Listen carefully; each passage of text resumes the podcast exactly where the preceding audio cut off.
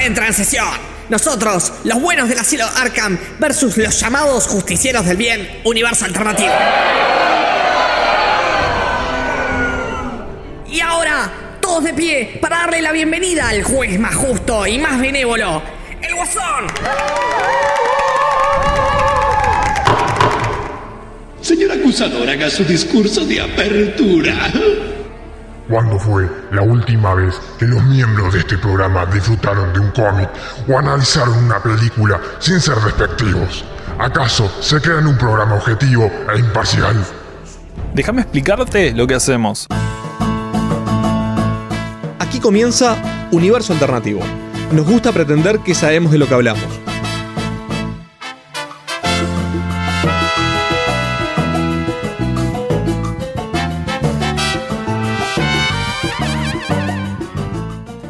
Bueno, este, siendo 19.37 según el reloj de la radio y siendo 35 según mi 35 computadora. mi- mi- Está bueno, pero está bien, está bien, hay que estar dos minutos adelantados en el tiempo. Le damos un bienvenido a otro programa de Universo Alternativo. Este, que bueno, este, ya está subido lo que vamos a estar hablando. Eh, primero, antes que nada, contar y ya agradecer eh, a la gente del Club de Lectura que estuvimos el fin de semana en la Libro Fest haciendo eh, La charla, la, la charla, charla. la charla de, de los cómics y la, el transmedia. Que, que nuevamente quedó. Que como no la pudimos terminar, la vamos a hacer hoy acá en un segundo bloque. Así Sí, vamos a terminar la hoy la charla. Sí, ya lo, lo habrán visto por las redes, pero hoy vamos a, a finalizar la charla Sí, sí. que lleva cuántos años eh, en, Y en la, la primera charla se hizo en- se dio en el Prodic en el 2015. Así, que está, lleva varios años en este, el proceso. Bueno, tenemos estreno de nueva columna, que es de los 80 con amor. ¿En la mano de Juan? ¿O no? ¿O no? Y La después vamos a más tener ochentosa del condado. Vamos a tener. eh, res- vamos a estar hablando un poco de lo que fue Godzilla King of Monsters, que por lo menos Esteban y yo, Sí, que estamos la acá vi. presentes, ya la Yo, vimos. yo ya te dije, yo la, no vi la primera. Así Claro, que es no vi ninguna no de vi las Godzilla. de ¿Cuál, la cuál- cuál de todas las primeras? ¿La de Claro, 2000? ¿La del Creo 98? que ni- Para, para, No. Patricio dice mucho. ¿Vos viste Godzilla 2000? Sí. ¿Cuándo? Uh, hace una banda igual. ¿Godzilla 2000 o la del 99? No estamos, la de vi Broderick, La del no, 99 Ulises. y la japonesa llamada Godzilla No, 2000. yo vi, yo vi las que hicieron hace una banda de tiempo en Yanquilandia. Eh, La de y capaz, que, sí, y capaz suena. que alguna, que alguna. Y la serie de Godzilla. No, y capaz que alguna japonesa habré visto, pero, 2000. pero no, eh, no, no, las nuevas no vi ninguna. Vamos a decirle hola a Diego Varela. Hola, niños y niñas. Yo Muy creo que. Godzilla, la del 2000 o 99, no sé por ahí. La Yankee, Sí, la del 98, la de Matthew Broderick. 98. Creo que fue una de las últimas películas que fui a ver eh, en el Trocadero Uh, antes de que se convirtiera en iglesia. Santa- Santa. dato, dato interesante. El, ¿Cómo- fe- el fenómeno ese de convertir de cines en ingleses. Sí, algo extraño. Pero bueno, sin nada más que decir, vamos a pasar vías y arrancamos el programa. Si quieren hablar con los acusados, pueden hacerlo. Facebook, arroba unialternativo. Twitter, arroba uni-alternativo. Instagram, unialternativo. WhatsApp y Telegram, 092-555-982. Llama al primer testigo. Desde los 80 con amor al estrado.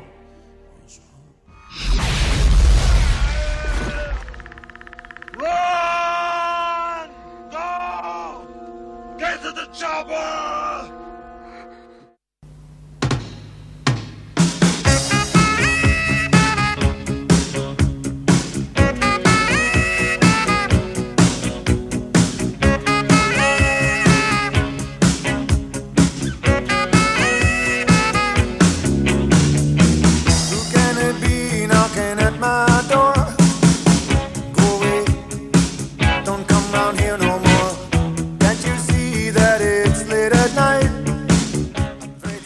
Eh, Diego, ¿qué estamos escuchando?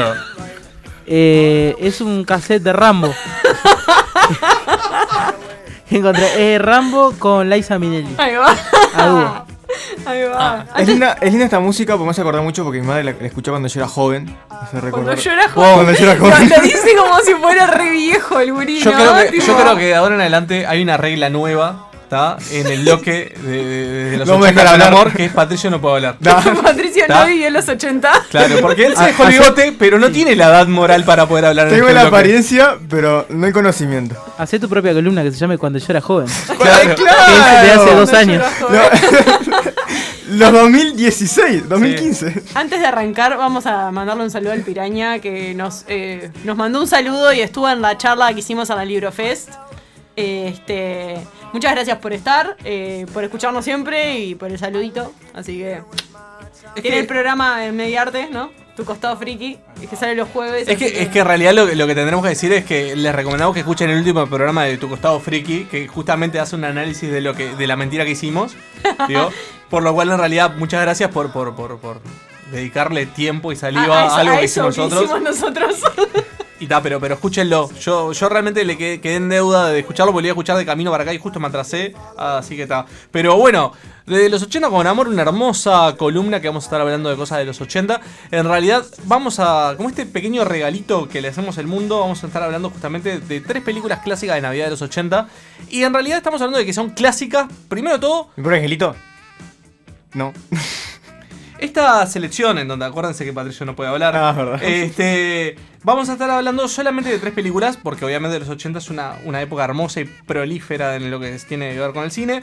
Así que vamos a estar hablando de Die Hard, Trading Places, Places, Places y Gremlins. Yo, antes, antes de arrancar, ¿puedo, puedo mencionar algo? Sí. No.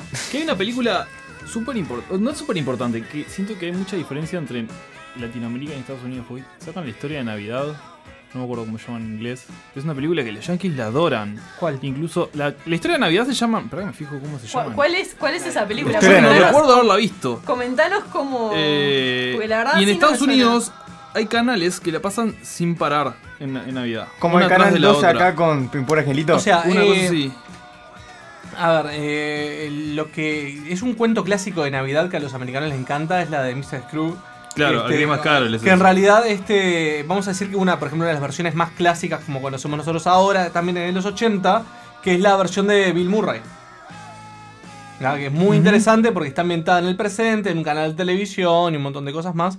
En donde obviamente lo que hace el canal es ver que, que tiene audiencia que no rajan gente y hacen un montón de cosas. Entonces después los espíritus de Navidad visitan a Bill Murray y es bastante interesante. Pero no, No, era- era esa, es la de Patrick. Stewart, ¿no es? la de... Patrick Stewart, ¿no está?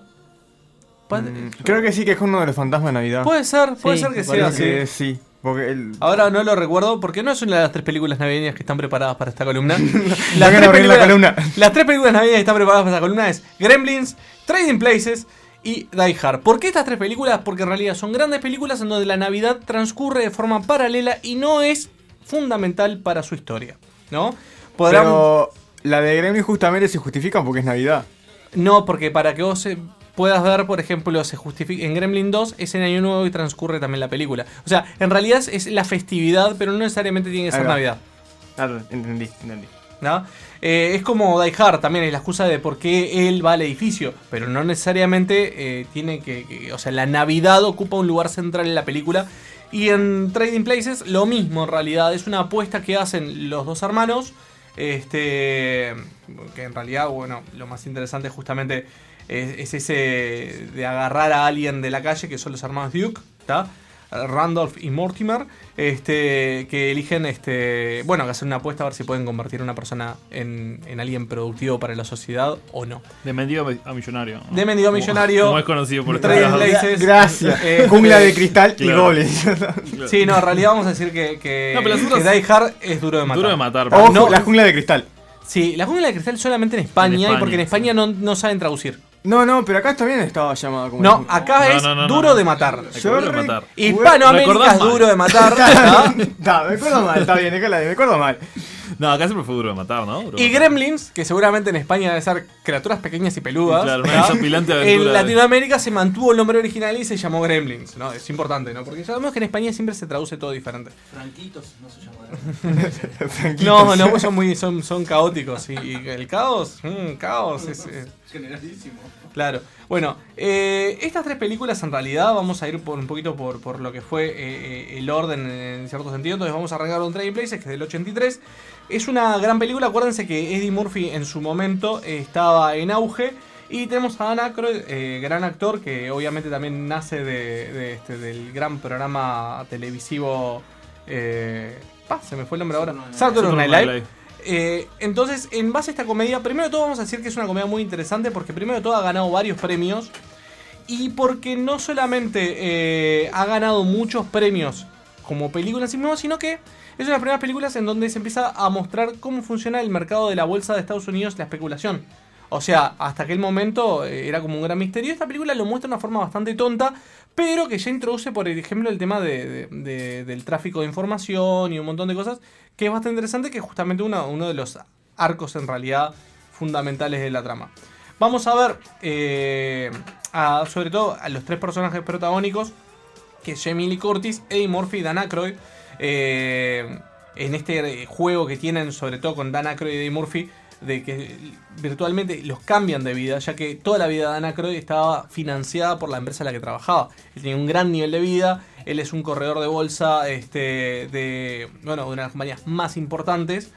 Eh, tiene dos jefes a los que le reporta directamente, este, que son, como habíamos dicho, eh, los hermanos, este, los hermanos Duke, eh, interpretado por Ralph eh, Bellamy y Don Ameche, eh, que es muy interesante cómo el- se manejan en el mismo universo de las películas de Murphy y luego después en el 88 en la película Coming to America a Prince eh, o ¿cómo sería? Un príncipe de Zamunda es la traducción en español. O algo así, sí, un príncipe, un No, no. príncipe de Nueva York.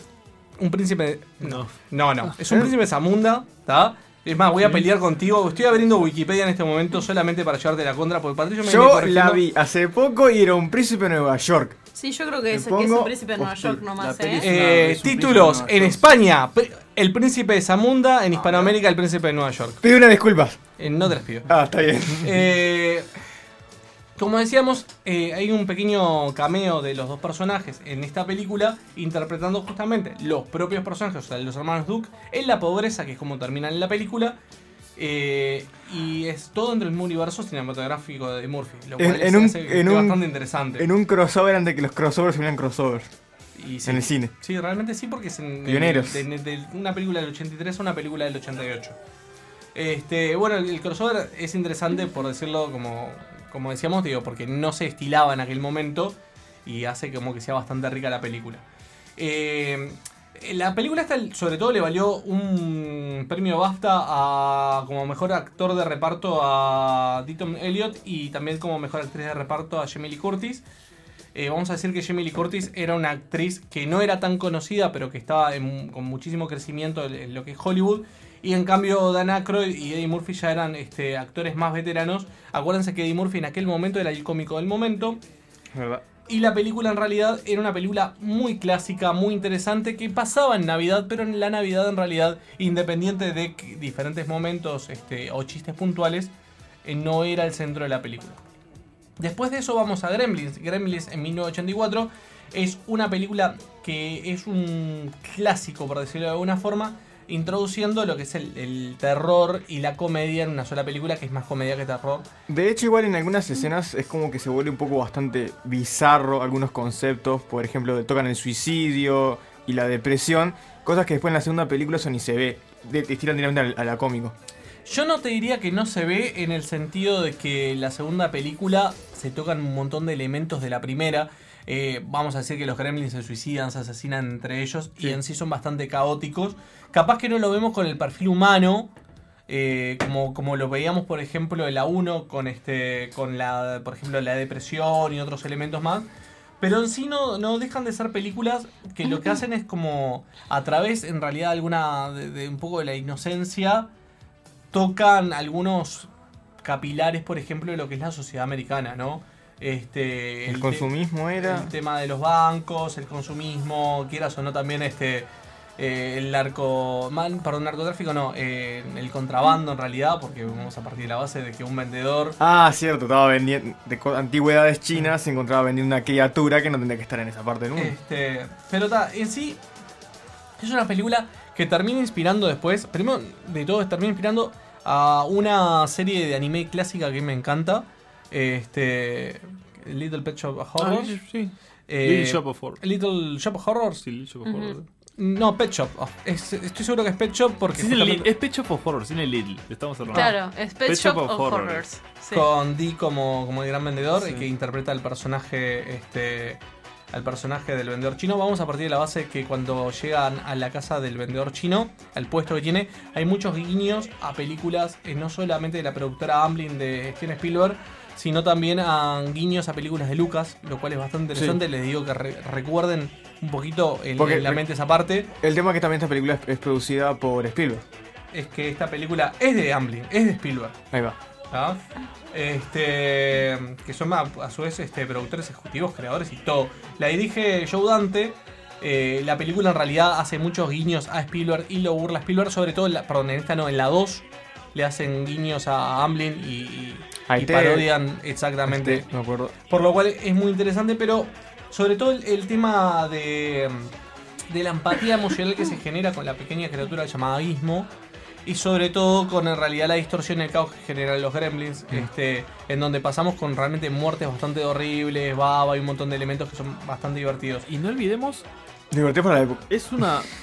Mira, yo te- seguro vos lo tenés más fresco que yo, pero es una especie de spin-off o basado en una historia La de de- Disney o de alguien que también se llamaba Gremlins. Eh, Ah, hay, eh, un, que hay- un hay un dibujo animado de la Warner que Ahí hablan de los gremlins, al cual se hace alusión en la 2. Y se hace alusión, claro. Pero se en la 2 alusión hace alusión que es muy interesante eso también, porque aparte del concepto de qué son los gremlins, que destruyen las naves y todo, es justamente uno de, los de los este, de las líneas que tiene uno de los personajes secundarios Que de la su película. vez, eso, eso surgió de Twilight.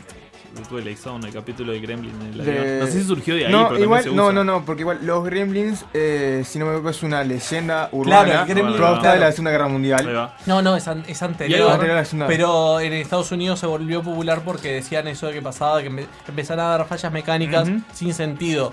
O en los aviones, en los tanques, en los vehículos en general. Que y se le atribuían justamente a de dónde salían estos desperfectos. Si estaba todo bien, estaba, fueron gremlins. A lo que voy es que hacen alusión al, a esa animación, ¿no? De Warner.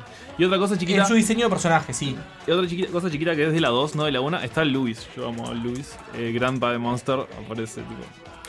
Ah, es verdad, no me he dado El abuelo de cuenta. los Monsters Sí, aparece. sí, sí, en sí, Es verdad, no, me- no me he dado cuenta de eso. Es Pero verdad. aparece Es siendo más, el personaje. eh, y aparece Es el- justamente como- eh, como personaje. personaje y como periodista en la calle. Ah, también. Sí, sí. O sea, hay una cosa que nos pasa a nosotros con Gremlins 1, que es, eh, Gremlins 1 fue una película que generó eh, un movimiento tan fuerte, en realidad, tanto fanatismo, que enseguida salió la 2. Y como la 2 es una parodia total, la mayoría de la gente cuando recuerda, Olvida la recuerda más la 2 que la 1. Para la gente que no se acuerda, la 1 pasa en Navidad y la 2 pasa en Año Nuevo. Estos dos elementos en realidad, vamos a partir de la base, que no pasan en el mismo año, sino que pasan creo que son eh, dos años después. Eh, Mm, que es cuando en realidad el protagonista de la película, Se muda de una ciudad. interpretado por Zach Galligan, ¿tá? Eh, se muda justamente de, a, la, a la gran ciudad en realidad, este, que hacen ese, ese guiño A Nueva York, que es Nueva de York. que va la familia, van los padres a saludarlo. Y cuando, bueno, van los padres, se se arma todo un quilombo. Sobre todo porque aparte hay como un gran mega edificio empresarial en donde esas cosas locas de- del cine pasa de todo, ¿no? Desde que es un canal de televisión hasta que es un laboratorio experimental, todo en el mismo genética. edificio. Sí, sí, ¿no? sí. Es muy dibujito la, la segunda. Pero la primera justamente pasa en poblado y pasa en todo el poblado. Y en realidad eso es bastante interesante por cómo vos sentís de que se va a ir toda la mierda en cualquier momento. O sea, desde la escena de la piscina pública a la escena, por ejemplo, en el, en la, como sería el, el, sub- el super de ramos generales, ¿no? Eh, vamos a partir también de que hay otro juego de que Gizmo eh, interpreta diferentes personajes, mientras que en la 1 es un corredor de carreras, este, en la 2 Rambo. es, eh, hace de Rambo, verdad. entonces esas transformaciones de Gizmo son bastante interesantes. ¿No Es es una- arcos de, disculpa que te corte, ¿no es una referencia a arcos de fuego? Puede ser. La- en la primera, la de Gizmo. en la película de carreras, Sí, no me no acuerdo. te sabría decir porque aparte no conozco esa película. Porque sé que era una película clásica del momento y que me sonaba que era eso cuando la vi. Porque no, no sé bien si es esa. ¿tá? Eh, lo muy bueno que tiene Gremlins en realidad es que, bueno, primero todo, eh, abrió mucho el mercado para que una película de terror fuera vista por toda la familia. Eh, lo otro también es que lo que hizo fue reinventar un- el concepto de, las marionetas y títeres. Acuérdense que los, que los Gremlins en realidad tienen, tanto en la película la 1 como la 2, tienen animación tradicional. lo que es muy interesante. Muchos de los de las marionetas de, de Gremlin se perdieron. Eh, el estudio en realidad digo, no las cuidó bien y tuvo problemas. En lo cual ahora hay un montón de fanáticos que están rehaciendo en base a los modelos originales de la película. Y este y bueno, siempre pasó el famoso tema de por qué no se rodó la 3, que siempre se prometió que se iba a hacer. Eran de no. Jim Henson, ¿no? También los Gremlins o, o había metido mano, ¿no? Sí. Sí, yo te estoy El diciendo padre que sí. de las de las marionetas y de los Muppets, para los que no recuerdan. Este. Pero bueno, y por último, eh, porque si no Nico me va a matar, me quedan solamente 5 minutos. eh, tenemos eh, Die Hard, otra película clásica del 88. eh, para todos, duro matar para Patricio Jungla de Cristal. Eh, Gracias por incluirme. Para, para España y Patricio de Jungla de Cristal. Acuérdense que en realidad, eh, para la gente que. Yo digo la gente que no la conoce y es como, como, como absurdo decir la gente que no la conoce, ¿no? No, igual. Sí, la verdad que. De- o sea, Porque justamente hace poco, bueno, hace poco, en 2015 salió la última Duro Matar, que aparecía el hijo y tal, que era una porquería, y en 2014 sacaron Duro de Matar 4.0, que para mí fue sublime esa película. El tema con, con Duro de Matar es que Duro de Matar tuvo dos secuelas directas que fueron muy buenas en sí mismo, ¿no? Digo, en ese sentido, digo, eh, son geniales. Porque aparte, eh, tanto la, la, la 2 como la 3, para la gente que no las recuerda, la 1 es, es un grupo terrorista que ataca un edificio, la 2 es, este, es en el aeropuerto y la 3 es un pingo directo, es el hermano del terrorista que atacó la 1, Y está robando, con- robando oro. Y están con Samuel L. Jackson dando vueltas por todo Nueva York, donde activar bombas antiterroristas y tal. Está bueno. Eh, vamos a partir de la base que es la primer gran película que tiene este Bruce Willis. Eh, Bruce Willis en realidad, eh, vamos a decir que fue una- un actor eh, encontrado en Hollywood. O sea, no era una persona que, que había, se había tirado su vida como para el estrellato y en realidad lo encontraron y lo invitaron a participar. Eh, es más, en sus primeras películas en realidad ni siquiera figura en los créditos. Pobre. Eh, y recién a partir tienen, bueno, vamos a perder la base, digo, de, de que Duro de Matar lo toma como protagonista con John McClane. Eh, es la, la- la película que lo catapulta al estrellato. Eh, en sí la película es una película de acción clásica, pero eh, es en el mejor momento del cine de acción. Acuérdense que en los 80 tenemos películas en donde se vuelve comercial, por decirlo de alguna forma, el, tipo duro. Agarramos a un Rambo de, de- ¿Cómo es este? De Silvestre Stallone. Y lo convertimos en Rambo 2 en un tipo genérico de acción y no en una crítica social como era la 1. ¿No? Eh, eso después lo hemos replicado, por ejemplo, en las películas con Arnold Schwarzenegger. Y después este, tenemos a Bruce Willis como en realidad, capaz que decirlo de alguna forma, la tercera estrella dura de acción que en realidad calza con este personaje, calza con, con Die Hard. Ah, Estamos hablando ya a finales de los 80, lo cual hace que la película eh, en sí este, eh, sea como de, de cierre en cierto sentido. Después van a ver algunas otras películas con Mel Gibson. Eh, vamos a decir que también hay que mencionar que hay eh, otro como subgénero del tipo de duración, que es eh, el, el tipo de duración de artes marciales, en donde Jean-Claude Van Damme va a tener un estrellato inimaginable en realidad. Por lo cual, en sí, Die Hard, ¿qué tiene de película extraordinaria? Bueno, Die Hard tiene eh, un personaje entrañable como, como es John McClane, tiene frases este, recordadas, porque vamos a decir que los tipos duros este, tenían frases recordadas. GPKA. GPKA, motherfucker. motherfucker, este, al estilo de, de Hasta la pista, baby, y- y, por el estilo. Los personajes realmente tienen frases eh, que, que en realidad en cierto sentido los representan, ¿no? Entonces está muy bueno. El villano de la, de la primera película, que es duro de matar, que la que estamos hablando, eh, es Alan Rickman eh, haciendo de, de- de- de un terrorista alemán. Porque acuérdense que los alemanes, eh, los rusos y Eran- los chinos eran malos. Eran malos. En, en el cine de acción. Y bueno, tenemos una mega corporación espectacular. que es en realidad es, es la, la corporación Nakatomi, es el Nakatomi Plaza, el gran recordado edificio. Nakatomi Plaza. ¿Qué es? Este. Pero bueno, eh, yo. Quedo corto. La próxima vez voy a elegir una sola película. Así que ta- Porque querés hablar mucho y no. Sí, porque en realidad da. no, no profundizó un soto en ninguna de las tres, pero no importa, ¿sabes lo que? Eh, Para la próxima, capaz que podemos profundizar más o agarrar alguna otra más interesante y. ¿Cómo que más interesante? ¿Cómo? inter- no, más, más interesante, digo. Alguna que sea interesante. Acá. Me, en me el- corrijo porque igual- me igual de corrijo. interesante, igual de interesante Igual de menos. interesante. Aquí en la O audiencia podemos hablar de- más de una, de la que ya hablaste, tipo, podemos funcionar en una. Aquí en la audiencia Claro. de, de UA nos recomiendan a- a hablar de Troll 2. Oh my Porque God. es tan buena que ni siquiera necesita una primera para llamarse Troll Algo- 2. Igual yo hablando de Trolls, siempre recomiendo Troll Hunter, la película es muy Sí, buena. Es verdad. Es tipo, que es sueca, una cosa así. Sí. Sí, muy Exacto. buena película, sí. Y otra cosa, entró el 2, no me acuerdo si es en la 2 o en la 1, está Harry Potter. Hay un personaje que se llama Harry Potter, que es el, el Eh, el- padre el, tema del- que Control 1 en realidad no tiene ninguna conexión, ninguna Control 2, pero es en la Claro. Troll 2. En la que Troll se- 2 está en Harry eso Potter. pasa mucho en, en las películas, sobre todo de los 80. Hermosa época, una década Hermosa brillante. época. Además, Este, en donde, por ejemplo, eh, Evil Dead y Evil Dead 2 es casi claro. la misma película. Sí, pero. A ver, en Troll 2 es, es, es un nivel más. Estamos hablando de que se llama Troll 2 y no hay trolls. Le dice, a los bichos le dicen goblins en las películas. Eh, es verdad. Se llama Goblin Town Goblin. a donde van y son todos goblins. No Exacto. mencionan trolls en ningún momento. Tan Y horrible se llama Troll 2. diseño. yo qué sé. Bueno, eh, terminamos entonces, damos un cierre a, a Terminamos los diciendo 80. marketing. Cerramos los 80, volvemos a, a este, A 2000. a este 2019 aburrido. Y enseguida vamos con más. Transmedia en los cómics. Con más Nico y Transmedia en los cómics en la edad moderna.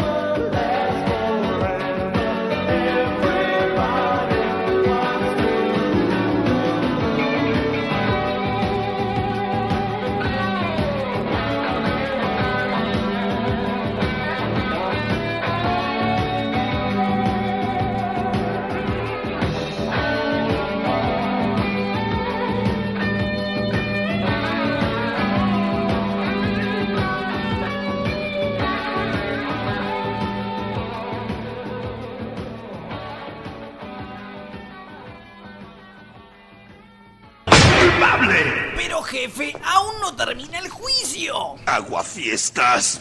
Universo alternativo.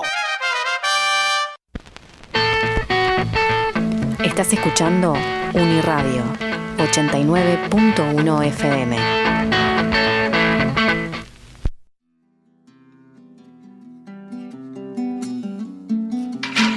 Los jueves a las 19 horas, acompáñanos en el garage, porque en nuestra decimotercera temporada apostamos todas las fichas al 13.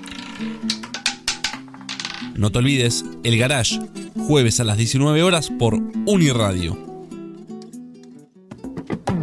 El área de Cultura de Bienestar Universitario presenta su taller de creación de canciones, un espacio para la composición, divulgación y análisis de poesía y música popular.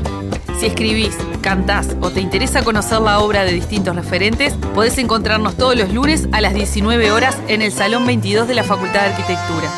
Por más información, escribinos a textosdeltaller.gmail.com. This station is now the ultimate power in the universe. Twitter, arroba Uniradio Udelar. Jefe, debemos continuar con el juicio. La defensa tiene un nuevo testigo. Debo confesar que eso sí no me lo esperaba, pero sigo pensando que no lo van a lograr.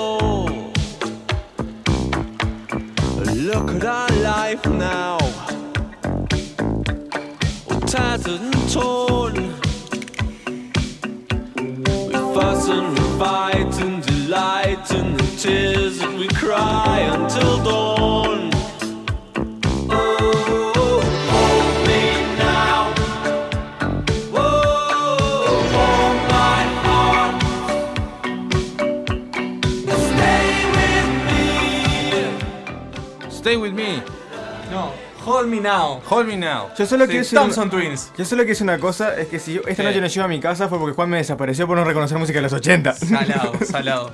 O sea que evita los lugares oscuros. Exactamente. Bueno, esta, este segunda. eh, ¿Cómo es este? Segunda, segundo bloque. eh, la música también va a ser los 80 dedicado al piraña que nos está escuchando. Fan número uno de Gua. Así que vamos a seguir con, con el nostalgión a full. Pero pará, no le, no le rato más minutos a Nico. No, bueno. Así termina la charla. No. Porque esto, esto viene de hace mucho tiempo atrás. Tengo Pará, pará, yo quiero, yo quiero- yo quiero seis. hacer, hacer un. Y aquí termina entonces la era de la era del bronce del cómic. Pasamos a la edad moderna del cómic. Con la continuación. Sí, mo- sí, bueno, moderna y bronce. Está. En fin. Bueno. A ver, Ulises, vamos a ubicarnos. Del 85 para adelante. Se pone oscura la cosa. O sea, arranca los 80. Claro. Ah, ah, ah. Viene todo de la mano. Este. A ver, parte de lo que habíamos hablado. da, obviamente, de los que estuvieron en el Inju y los que no. Bueno, da, algún día veremos esa grabación o no, no sé. Este. eh, hay tres cómics que cambian los. el- el- el- cómo se hacen los cómics en los 80. Mouse, Watchmen y Dark Knight Returns. Eh, el último, hecho por Frank Miller, donde, bueno, agarra a Batman, lo modifica. eh, recordemos que Batman venía de una etapa media satírica, todo el tema de la serie Adam West. De los 60, todos bailando. Exactamente, bueno. Agarra nuevamente a Batman y lo plantea en, una, en un mundo diferente, oscuro, un Batman veterano, un Batman de bigote. Un Batman, bastante, un Batman bastante subversivo. Este. Y también lo, lo pone contra un Superman, que es un Superman re, re perro faldero de Reagan. Eh, ta, uno de los mejores, me- mejores cómics, ¿no? Este, hay una adaptación animada. Si no lo leyeron, es un. Como, creo que. Tanto fanático de Batman como un buen fanático de cómic, creo que una vez en su vida tiene que leer El Regreso del Caballero Oscuro. Este, y si no, bueno, tienen su versión animada en dos partes. Eso te iba a decir, digo, para la gente que le cuesta agarrar el cómic. Sí. Este, bueno, también una de las cosas que genera también The Dark Knight Returns, quieran o no, es en el 89 que Tim Burton largue la película de, Batman con Keaton, ¿no? Este, y a la misma vez también podemos decir que es una de esas influencias directas a la serie animada de Bruce Timm en los 90. Del, sí, del 92, 95, por ahí, 94, pues salió. Sí, Casi 94, enseguida, la 95. película la anexaron y que es tomar ese concepto de Batman de Tim Burton, oscuro. Está. Quieran o no, también esta etapa lo que también genera es que hay una cosa como el surgimiento de lo que vendría a ser una- el antihéroe. Eh, el cómic pasa a llamarse, no- eh, se empieza a usar mucho el término novela gráfica. Que eso también viene de la mano de Will Eisner, pero eso es un tema aparte. Este. Y Punisher y Wolverine eran muy, eran muy populares en esa época, debido a la degradación que vivía la sociedad. Era mucho más copado ver a Punisher, Wolverine, que eran dos tipos sumamente violentos, en un TVO a eh, ver a los personajes que venimos viendo hace unos Decenas de 50 años. años atrás. Este. Bueno, y después que. Y aparte también las versiones más Pasamos. violentas de los personajes en sí mismos, digo, que eso es bastante interesante, porque el Batman, por ejemplo, de Dark Knight es un Batman violento. O sea, no es el típico Batman que hemos visto en las situaciones anteriores. O sea, realmente hay como un nivel de violencia que va más acompañado también a lo que es el, cine, que es más violento, y, un montón de elementos de cómo se consumen en realidad los diferentes productos tan, eh, audiovisuales en general. Sí, también recordemos que veníamos de, quitarnos de arriba la censura del código moral del cómic. Se empiezan a hablar de los temas que importan. O, o los artistas, quiero o no, quieren tratar de reflejar una cuestión de social en los cómics, que eso es un salto importantísimo.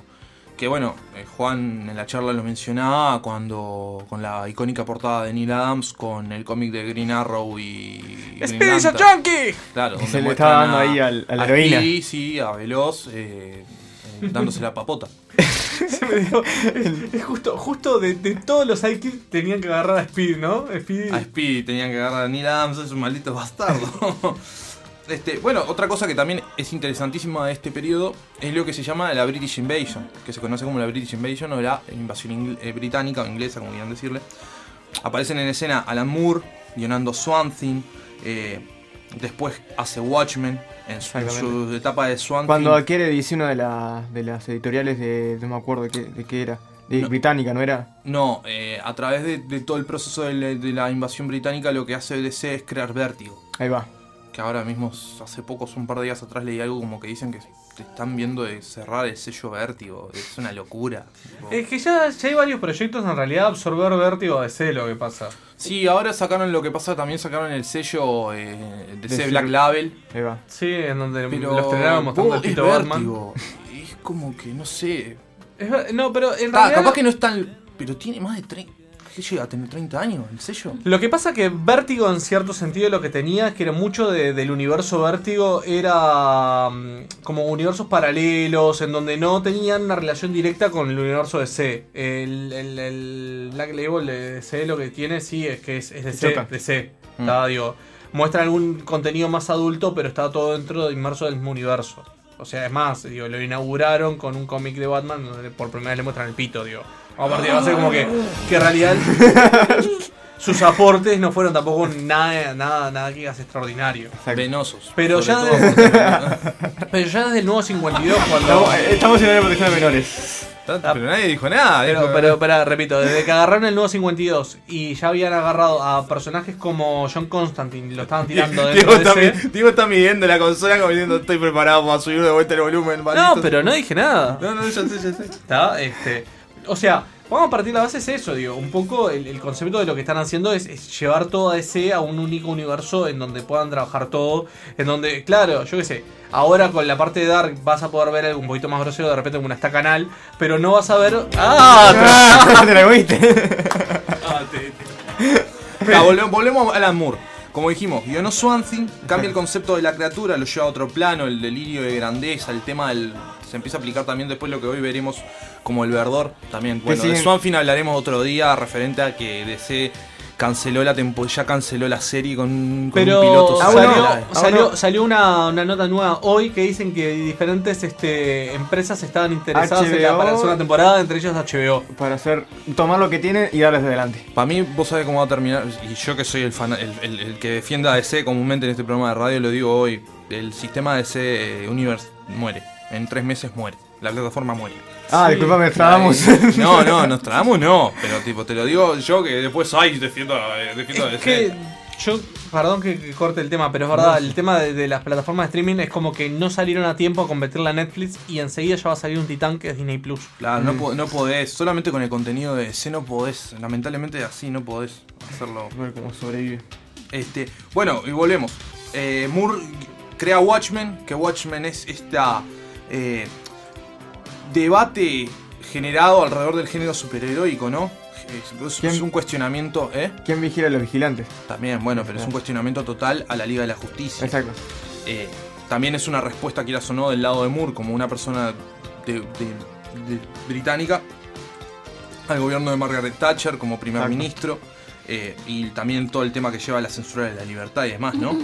Este, después también, bueno, tenemos a Neil Gaiman, que toma Sandman, un personaje de la etapa dorada, y lo remodifica, y bueno, el Sandman de Neil Gaiman hasta el día de la fecha es una de las mejores obras eh, que desea ha, lanzado, ¿no? Y que aparte generó un montón de spin-offs después para decir están bastante Sí, sí. interesantes, entre ellos Lucifer. También. Bueno, después tenemos a Grant Morrison cuando guionando Animal Man, que el Animal Man de Morrison es una belleza. Tanto. eh, El rojor. Sí, también. Se, va, se le va la moto a Morrison, pero eso no es nada nuevo. Pero cuando se le va la moto en un buen sentido, eh, genera, genera mara- cosas maravillosas. Este, y bueno, debido a todo esto, es que nace Vértigo.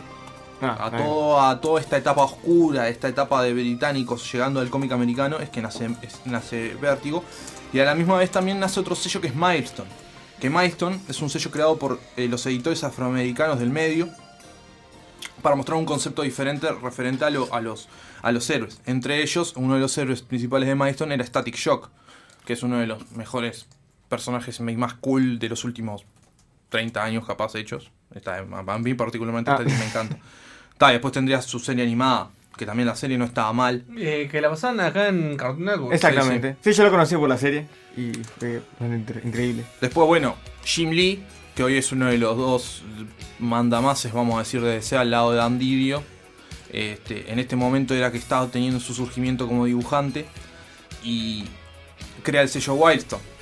También trae un material, material nuevo, eh, cosas muy piradas. Este, está, eh, ahí todavía Lee no, era, no estaba todavía muy, ¿cómo decirlo? Muy empresarial, muy, sí, sí, muy programático y tenía como más, más vida para poder dejar plasmado en, en, en- Wildstorm. Este, eh, después lo que sucede, eh, en ese momento Su- Superman estaba teniendo la serie de Luis y, Luisa y Clark en la televisión. Eh, y las ventas, pero por el otro lado, o sea, por un lado la serie daba bien, pero por otro lado las ventas del cómic eran malas. Entonces, en un proceso de edición, para desarrollar el año del, del- del arco de Superman, se plantea matarlo. Que, Ah, bueno, la clásica muerte de- Ahí es donde nace la muerte de Superman. Exacto. Que bueno, eh, el hombre, el último hijo de Krypton muere peleando con Doomsday. Que igual no es que marcan un antes y un después en el cómic, demostrando que perfectamente pueden matar al protagonista, después que lo reviven es otro tema, pero dando ese concepto de que en realidad son siguen siendo como No sé mortales. si hasta la fecha, pero hasta, la, hasta el momento, que se hizo esta, esta versión original de esta, de este, de esta, Ah, en ese momento, pero de esta charla, La muerte de Superman era el cómic más vendido de la, de la historia. No sé al día de hoy si lo sigue siendo, creo que sí. No lo, no lo voy a asegurar ni lo voy a desmentir. Este, Superman número 75. Para los que quieran saber y. Sí, sí, bueno, de- meses Ah. después, Superman revive y vende millones también su Y resurrección. ahí empiezan todos a hacer lo mismo. Con Eh, todos bueno, los superhéroes. el personaje del son cómic, cosas que la fórmula del personaje del cómic muriendo y reviviendo no- ya es normal, Es que en realidad aparte también le, le quisieron sacar todo el jugo posible con el legado de la capa, los cuatro Supermans y todo. Y bueno, en sí estuvo bueno. Sí. Digo, a mí me gustó, pero, pero después pasó muy parecido también con, con Batman, con el legado de... Claro, porque en consecuencia de la muerte de Superman lo que sucede es que muchos quisieron como adaptar es la muerte de Superman a diferentes sagas. Entonces pasa la muerte en la familia en Batman, donde bueno, Jason Todd, el segundo Robin, es, eh, es masacrado a palos con una crowbar por, por el Joker y muere en una explosión. Ta, obviamente después Todd reviviría, se convertiría en Red Hood y hasta el día de la fecha. Pero eso no lo hacen mucho más adelante, igual. Sí, sí, o sea, Mucho por, un- más. por mucho tiempo. Jason estuvo Igual muerto. en eso también de la muerte de, Dick, de Dick es- También eh, la, eh, La muerte en la familia está adaptado a, a versión animada. Es una muy buena, Ah, una buena eh, sí, es verdad. Que igual, y Red Hood también. Que en realidad le hicieron a, a selección de los fans, si no me equivoco. Que hicieron a los fans una votación de quién, verdad, si quieren que viviera o que muriera. Y que fue una casi amplia mayoría que fue que muriera Robin.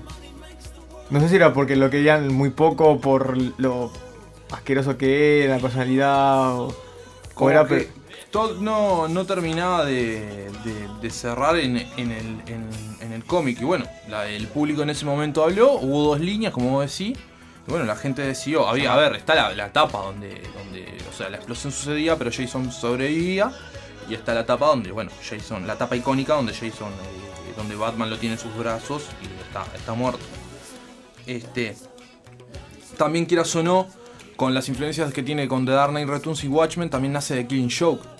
Que también Es un excelente cómic. es un cómic que es chocante en el sentido de ver la imagen del Joker apuntando, además el atuendo del Joker, un atuendo totalmente de vacaciones, un atuendo totalmente descontracturado, apuntando y dándole un balazo en, la- en el mismo de la cintura a Bárbara Gordon, generando que Bárbara Que- quede paralizada. Que con el objetivo de no matarla, sino justamente de joder la vida. Sí, este. Pero además es eh, todo lo que conlleva, ¿no? Después el, el, eh, el daño moral y psicológico que le genera a Bárbara, obviamente, y a, y a Jim Gordon. Exacto. Donde lo agarran los, estos enanos de circo y lo, Lo golpe- lo obligan a ver. sodomizan y a la misma vez lo tenés ahí viendo imágenes propias de su, de su hija. eh, Es como- sufriendo y, y- Sería la versión más, más sádica de- del Joker que se llegó a ver. Sí, puede ser, sí. Este, también, The Killing Joke está en versión animada. Si no, lo No quieren salió hace mucho la película y fue una. Igual eh, gran- yo quedé medio decepcionado un poco con, con esa versión animada. Eh, es más, yo normalmente soy bastante Sí, fanático de la, animación de la- DC. el, primer, el primer fragmento de Killing Joke como que es cualquiera en realidad. La versión animada de Killing Joke, el primer fragmento es re cualquiera.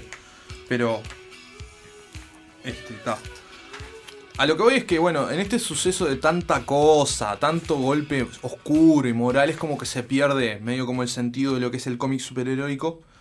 Y en respuesta a esto, dos autores, eh, Mark Wade en los guiones y el gran Alex Ross dibujando, crean Kingdom Come en el año 96.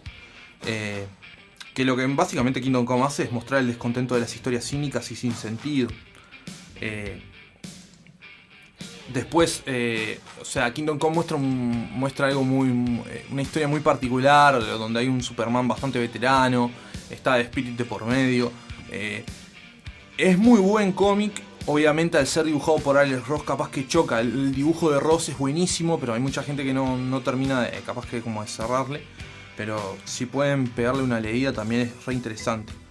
Ta, después lo que sucede es que eh, más o menos ya en la etapa del 11 de septiembre es como que bueno, ahí es como que también se trata de reflejar mucho muchas situaciones referentes a ese tema en los cómics y la gente más que nunca desea tener héroes. Fue cuando comenzó en Marvel el tema de Civil War, ¿puede ser?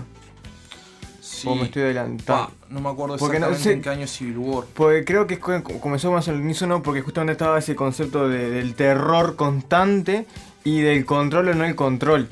De, o sea, entregas tu libertad a base de seguridad. Entonces justamente Civil War gira alrededor de eso. Entonces más o menos yo siempre lo asocié a 2001 por la- el tema del 11 de septiembre. Sí. Bueno, y después más o menos ya llegaban a, la, a, la- a otra- a los 2000 y pico ya. eh, siguen saliendo adaptaciones de cine y TV, ¿no? Eh, Sí. el Batman de Nolan, eh, la película, la adaptación de Watchmen de Zack Snyder. Y a la misma vez dentro de los cómics empezamos a vivir los reseteos constantes de editoriales, ¿no? El nuevo 52, DCU, actualmente Rebirth en DC, Marvel también ha pasado por unos cuantos, Marvel. Now, eh, All New, All. Marvel, etcétera, etcétera, ¿no? Este, pero bueno, más o menos es hasta donde hemos llegado a la época actual, por decirlo de cierto modo. Hemos visto grandes arcos a la misma vez, tipo, no sé, Black Knight, por destacar alguno de los últimos arcos buenos capaz que pudo tener DC. Eh, Bueno, capaz que va en, va en cuestiones de gusto. A mí Black Knight me, me parece un, una buena historia. Después, Brightest, Na- Brightest Day capaz que es medio, medio palurdo, pero está, está interesante de leer también en su conjunto. Yendo más para la parte de Marvel, si no me equivoco, ya entraría en la parte de No More Mutants. Eh, Sí, no sé si estaría. Casa de M creo que pasa un poquito House, ahí. House más o menos. Sí, va como en la mano. Sí, sí, del lado bueno, de, de Marvel. eh, es como empiezan a exprimir más ese concepto de, de multiverso. Scarlet Witch plantea el, el no más mutantes, ¿no? Exactamente. Otra Que hasta, hasta hoy en día se mantiene ese concepto. Que, claro, si no me equivoco, igual no, no estoy muy al día. Ahí no te sé decir porque me, me matás. Pero si no me ese concepto de, de No More Mutants se sigue manteniendo y que limitan a, a los inhumanos. Ahí empiezan a, a Acá dicen en las redes que Civil War es del 2006. Ah, ta. bueno, después Ah, del da 11 igual. bueno, está, No tanto tiempo, son. Después del 11 de septiembre. Por eso, es más o menos el mismo concepto. Más Sí, en realidad más que nada yo creo que Civil War lo que quiere mostrar es el tema del control que tiene.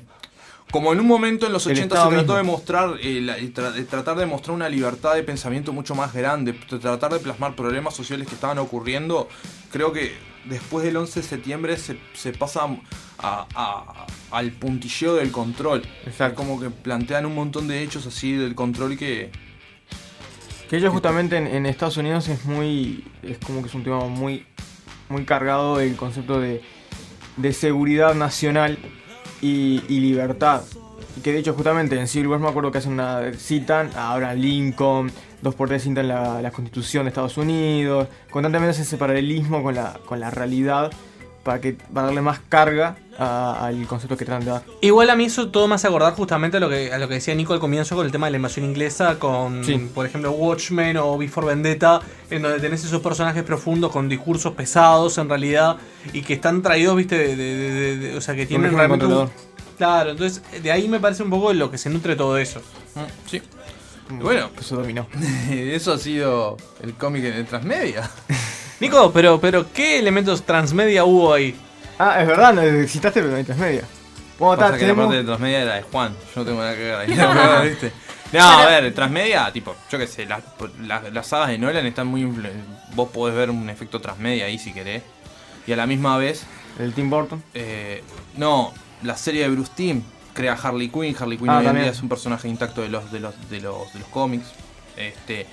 Tanto en la serie de Arrow se da también ahora Felicity y Eagles pasaron a ser parte del universo del cómic de Green Arrow también, digo, siempre están esos como Para, para que la gente que no, que no existe la charla sepa, Transmedia es como cuando eh, se pasa de un medio a otro, pero generando como narrativas independientes que se retroalimentan Unas unas a otras. Claro, en realidad el universo no es que está constituido por el cómic y en realidad lo que hace el- el- la serie es tomar del cómic, sino que en realidad el universo es un todo que se construye a través de diferentes elementos. Claro, que, que en el cómic pasa mucho al ser, al ser un, algo vivo en realidad, porque cuando se, se adapta un cómic a, a, una, a otro medio, en general el cómic, o sea, la historia de ese, de ese personaje sigue existiendo y se sigue eh, escribiendo, digamos. Eh, por eso el, el peso de lo que dice Nico de lo de, de Bruce Timm con respecto a Harley Quinn, que es un personaje que nace de la serie animada y que después se incorpora al cómic, pero en realidad la serie animada nace justamente del cómic de Batman. Bueno, que también pasa, eh, pues entrando a lo que es Marvel también, en, en cuanto, o sea, se castea, por ejemplo, a, a Samuel L. Jackson en el, en, el, en el papel de Nick Fury por algo que sucede en el cómic. Que es el cambio de. Y de- también, eh, y también los actores que actuaron eh, en, en eh, las películas de Marvel influenciaron cómo se dibujan actualmente a Eso esos es verdad, personajes. Los diseños cambian. Eh, a su vez, sobre todo eso pasa mucho ahora en, en este momento que está definiendo Nico. Lo vemos, por ejemplo, con personajes como John Constantine, que está basado en Sting, y otras personalidades que en realidad lo que buscan justamente es lograr esa empatía de, de que el propio personaje, el que está inspirado, el personaje nuevo, te lleve a, a- te acerque en realidad algunos elementos que ya, que ya conoces de Sting. Eso es verdad. Amalgamar todo un solo ser. Sí, y en la edad moderna es donde más se da, porque en realidad en la charla, o sea, nosotros cuando arrancamos, arrancábamos desde los inicios. y a en ver, realidad... Si eh, hay algo que tiene el mundo del cómic es que tiene una historia muy rica. Tiene más Claro. de 80 años. El cómic es superheroico. El cómic superheroico tiene americano, sí. Más de 80 años de historia. El cómic superheroico americano que es en realidad lo que nos A basamos ver, mencionamos básicamente. muy rápidamente a Mouse. Obviamente que el cómic europeo también tiene una historia muy rica, pero no da para Lamentablemente en una misma charla, a menos que estés aplicando detalles particulares, es imposible hablar, de las dos cosas a la vez. Y a menos que la charla sea de dos días. Sí, también. Sí, no te da el tiempo. Claramente no, te da el tiempo. Este, el cómic europeo también es, es muy rico en un montón de cosas, tipo también la... eh, sin contar a DC y a Marvel, todos los cómics, de los sellos editoriales independientes que han nacido, Image, eh, Boom Studios, entre otros. Bueno, hoy en día particularmente tenemos a un autor uruguayo con- eh, que es eh, Matías Vergara, si no me equivoco, está nominado a Leisner por Mejor Dibujo en Coda, que es un cómic fantástico de 12 números, que dicen que es una maravilla. Yo, yo he visto parte de, lo que, de los bocetos del cómic y llama muchísimo la atención y parece que tiene muchas chances de poder ganar el, ganar el premio. Y eso quieras o no, es un batacazo. Es tremendo, una- un es tremendo, sí, que sí. gana un Eisner, no es moco de pavo. Este, pero bueno, este, siendo 8.30 me parece que es un buen momento para, Para cerrar. cerrar esta charla. Al final, finalmente Las cerramos medias. esta charla después Final, de finalísimo. cuatro fucking años. Este, ahí va, ¿sí? Este, La piraña. ¿Y qué, escu- qué escuchamos, Diego? Taxi. Taxi. Chao, Lemo.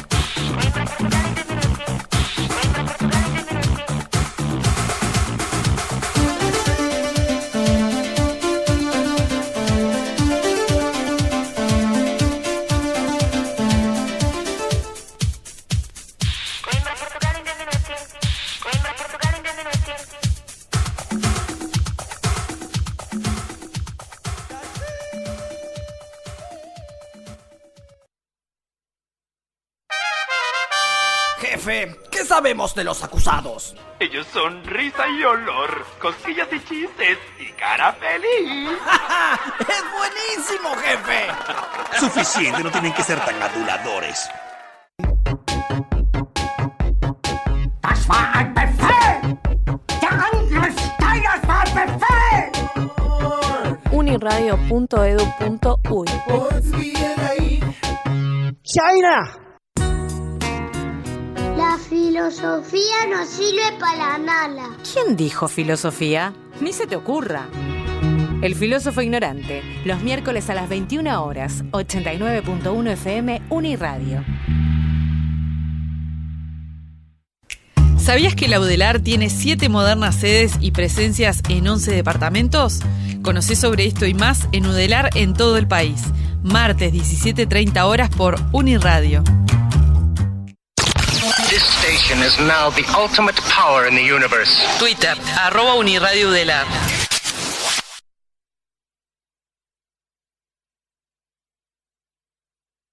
Universo alternativo.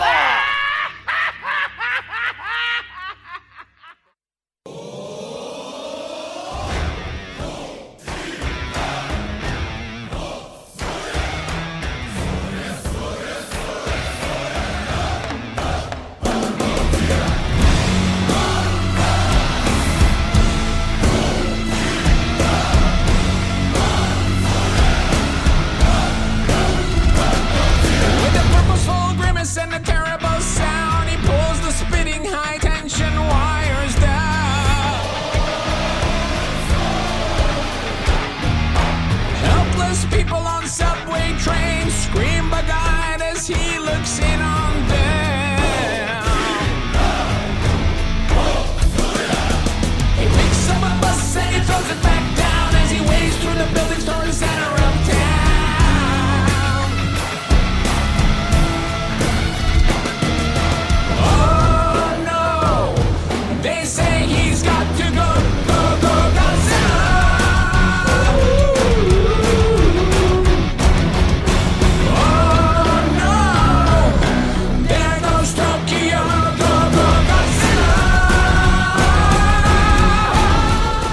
Estamos en este último tercer bloque de UA. Y bueno, lo que estamos escuchando de fondo es el tema Godzilla. Que es, si no me equivoco, el cover de la banda Blue, Blue Oyster Cult, puede ser Sí, original. sí. Y que, bueno, se rehizo con la voz de. Ahí va, gracias por el nombre porque si nunca me sale. Que es el cantante, el famoso cantante, el gran cantante de System of a Down. El armenio, de la banda El de los armenio. armenios. El armenio de la banda de los son todos armenios. armenios. Que son Eh, todos más armenios más y hablan de cosas de armenios. Más simplificado, no- eh, imposible. Este. Que bueno, la banda es compuesta. Vamos a dar ya un porotito que tiene excelente esta película. Es la banda sonora. Compuesta por el gran Ber, eh, Ber McBerry. Una de, las mejores, una de las cosas que no se le puede decir nada a la película es la banda Es la banda sonora. No solo la banda sonora, te diría el, el, el sonido de la película. Sí, Porque no, si vamos a los de monstruos y todo eso, está todo. No, no, es maravilloso. impecable. Eh, La película eh, vale la pena verla en un lugar con un buen sonido. Eso sí es reconocible. O sea, vean en el cine. Sí. O si tienen un home theater de puta madre. ¿Quién tiene un home theater No de sé, puta no madre sé. hoy en día? No sé, la verdad ni idea. No, no Salvo Esteban que tiene una sala de cine en su casa. ¿Qué voy a tener? Ojalá, dice. Este, pero bueno, este. Dos horas y pico dura la peli. Sí. Una cosa que creo que aprendieron de la primera película diri- dirigida por Gar- Garrett Edwards en el 2014 es que tipo Godzilla en la, en la primera película aparece a la hora y pico de, de, de cosa. Acá ya tipo media hora y ya empiezan a aparecer Kaiju. Sí. Digo, ta, Yo, mi, vamos. mi manera de, de, de resumirla capaz es que la primera es pesadísima. Sí. Y esta es pesada. O sea, la primera. La, la primera tiene a Brian Cranston. Lo mejor de la película es Brian Cranston. Y es muy Ah, poco. Más que Godzilla, incluso. Y además tenés a, a, a Quicksilver y Scarlet Witch. que es lo peor de la película. que es lo más creepy de la película, porque vos los acabas de ver en Age of Ultron haciendo de hermanos y acá son pareja. Y es tipo, pues esto se puso muy Lannister de golpe, tipo, no, no, no. Bueno, no. y, a, y a partir de eso, abordando la película nueva, sí hicieron menos hincapié en la gente, en el entorno, en todo, pero como quien dice, los pers- la familia principal. O sea, va a haber un poco de spoiler. Estamos, Sí, estamos de acuerdo, sí, ¿no? por favor, sí, antes que nada, Por las dudas. por las dudas. si Esto no es vieron- universo alternativo. Claro. Cuando no hubo. Sí, Eh, salvo por, por- por Endgame que nos. Claro, que nos portamos Mordimos bien. la lengua. Vos, pero nos portamos bien con todas Ya las hace una películas. semana que estrenó Godzilla. Ya, si no la fuiste a ver semana, no va sí. más. Ma- mandala O si no paga la radio, bueno, tal, Claro. te la- estoy, escucharás. estoy viendo el póster, acá está gordo Godzilla, ¿no? Sí. Es, Gor- es Godzilla. Es Godzilla. Desde el sí. 2014 que es, Ah, es Pasa que Godzilla. todos se, Bien quedaron comido, con, todos se quedaron con la imagen del del 98 que era muy elástico, muy... Está, pero este Godzilla más gordo que todo, el que el Heisei, que el Millennium y que el Este Show. Sí, Godzilla Godzilla es gordo, empleado gordo. público ya. Es ¿viste? Godzilla Se el todo. rey. Este es el Godzilla que se viene. hacen todo, dice. Sí, sí. No, lo que quería decir es que, claro, acá nos, no- no- nos plantean como otra historia de otra familia que sufrió el ataque del 2014 y a Sí, partir sí. de ahí, con dos científicos y lo que, Que sea, trabajan para Monarch. y que trabajaron para Monarch y a partir de ahí se empieza a mover todo, pero esa capaz que para mí es una de las cosas más pesadas de la película. Sí, sí, la cantidad de personajes humanos que meten y aunque sí lo trataron de acotar. Es Sí, como que en un como- momento, como- tipo- Hablan tanta cosas. cien- ¿Viste el Shivery, el Shivery científico? Que tipo dicen cosas y hacen cosas y mueven y sacan y cinchan y la cosa para Y controlar después el tenés al, veterano, al veterano haciendo, haciendo chistes de golpe. Sí. Ah, Godzilla y, y Sí. está pompeado. Y yo no preciso que el viejo tire esos comentarios. Sí, el, el viejito ese es medio creepy. O sea, yo me, de todos esos me quedo con Ken Watanabe. Obvio. Y Sí, con sí. La, la muchacha de la dama del agua. Es que cuando no te quedas No, con Ken ¿sabes cuál me gustó a mí? No sé si. si- El detective Pikachu. El detective Pikachu no hace nada Ken Watanabe. Sala. Aparece dos segundos. Eh, el personaje que me gustó bastante humano. No sé por qué, honestamente. Eleven ahora me no, dice. la muchacha esta que la, era tipo tercera generación de Monarch. Ah, eso estuvo interesante, Que, sí. que había como una conexión ahí con Motra. Pasa y no que era el, persona- era el personaje japonés. Entonces Claro, no sabías eso, qué pasaba tipo- y cuando te muestran había una conexión con eh, la- su abuela era, la muestran Sí, con una tercera como generación de Monarch. Claro, o sea, como su abuela fue primera científica de Monarch, después sus madres Y, Claro, pero no solo eso, sino que muño- muchos guiños en las películas y yo este lo tomé como uno de esos. Para Sí, los que no saben. Motra es el espíritu de la tierra que nace con los dos elfos que cantan y toda esa cosa. Y muestran como que la madre tenía una gemela y ella tiene una, como una conexión con Motra. Viste que cuando está por, por salir del capullo ella está ahí parada y no sé Claro, qué. porque Yo lo agarré por ese una, lado. una de las hermanas está con la con la party principal Claro. y la otra se quedó donde queda Claro. la larva de Motra. Claro, y Motra siempre tiene dos espíritus que son gemelitos, que Sí, son sí. los que lo despiertan. Es, be- es be- es- es bellísima la escena de- del nacimiento de Motra, así visualmente es Sí, no es el nacimiento, sino que es cuando, cuando, sale Cuando capullito. eclosiona de su capulio y se convierte en una polilla. Iba a decir vuelta. mariposa y no, no es una mariposa, es una fucking polilla. Es un polillo. Lo mejor de la Polillo película, gigante radioactivo. Lo mejor de la película y lo que lo rescata, porque vuelvo a repetir, no es, una, no es una película para cualquiera. En mi sala, además de que no había mucha gente, la gente se levantó y se iba. Genial, es lo mejor que te puede pasar. Sí. Mientras que no ruido cuando se paran. Tal cual. A mí no- me yo le contaba a Esteban hoy temprano, a mí me pasó con una pareja pero que estaba en otra, o sea, se- fue tipo, vos, vamos al cine, engancharon Godzilla, pero no estaban en, Claro. en, No, en el the- hype in the del- el zone. hype del No kaiju. Estaba yo a Ah. menos de 5 metros No, y pero, tipo... pero, pero es que es parte de la experiencia. A mí, por ejemplo, en Infinity War me pasó nenes llorando porque morían los superhéroes en el cine. Entonces imagínense el bajón Claro. que fue, ¿no? Lo que pasa es que vos tenés que ir con la cabeza a ir a ver monstruos peleando y una historia, Claro. pero muy superficial, que no engancha con nada y que no te va a interesar. Yo lo que no entiendo es que. Bueno, entonces- la- o sea, la gente no entiende que para ir a Vedocidad te tienen que gustar los kaijus. Son monstruos gigantes rompiendo No, cosas. no. Pero, ¿sabes cuál es el tema? Si vamos, vamos en tres películas de este universo, ¿no? Sí. Para mí, la que me parece más mirable es Kong, hasta el día, es Skull Island, perdón, hasta el día de hoy. Sí, con el Hulay. Puede ser. Para mí está de más Skull Island. Pasa es que brillante, ahí- ahí es en linda la historia está buena. Lo que tiene Skull Island que es, por un lado tenés un King Kong que encara, que está bueno. Y tiene a John Goodman. Tenés un factor humano con personajes que están buenos. Claro. Y en realidad el universo en el que está metido todo encara.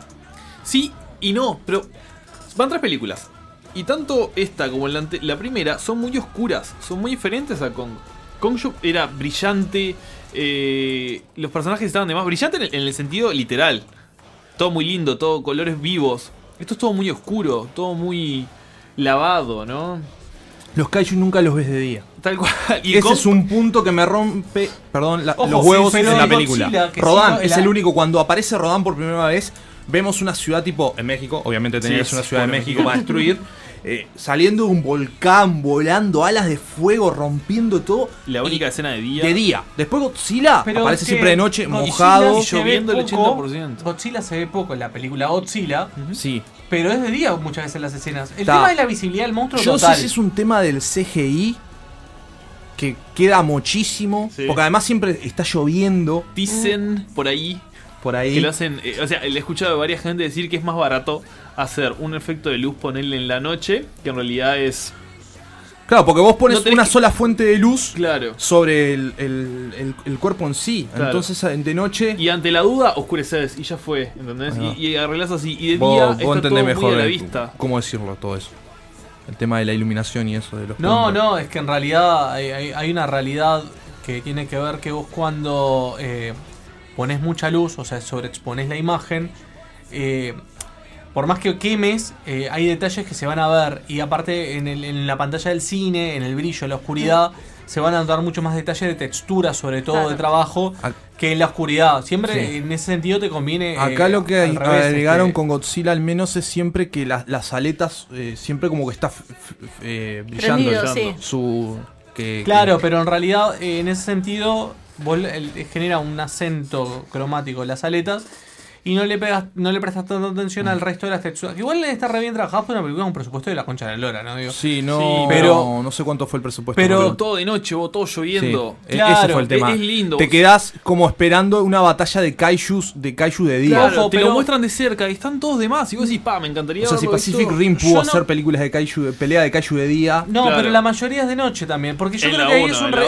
yo. Creo que ahí es el recurso que usa el director. Creo que, que pasa como con Game of Thrones. O sea, aquí el director es un recurso a oscuridad que le resta un montón de elementos. Claro. Porque yo creo que los presupuestos hay como para que realmente se hagan trabajos. Bueno, eh, Nico la vez pasada me había pasado a mí un video acerca de tres eh, especialistas en efectos especiales. Ah, recomendado. Busquen hablando- Corridor Crew en Sí. YouTube, que son es un grupo de artistas de- que se dedican a efectos especiales, reaccionando Yo a, diferentes bueno. efectos Yo- yo especiales. y yo le pasé a Juan el de Marvel, creo. Claro, sí. es que en realidad yo creo que estoy repodrido de, de- de los videos de reacciones, pero eso estuvo muy bueno porque ver gente que sí sabe opinando de cosas técnicas. Bueno, hablando eh, de más. Game of Thrones, estaban ellos también opinando del- de, los episodios de Game of Thrones del CGI. Y Leonardo la, y un la- palo. ¿Vos sabés que no tanto? ¿No? Vos sabés que no tanto, a mí me sorprendió porque no había tanto palo como yo me esperaba. Sobre todo porque una de las cosas que, que le hicieron review fue el episodio este eh, de Long Night, que tipo que era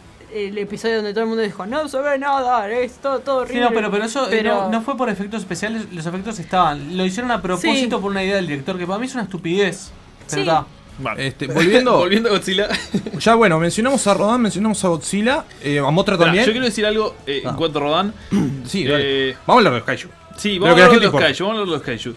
Eh, yo creo que el mejor representado. Sí. No mejor representado. A ver, es una adaptación, lo que quieras, pero siempre hay que respetar un poco al original. El Godzilla sentado cuenta- no te gusta. No, a mí lo que más me gustó de toda la película, pero por lejos, fue Ghidorah.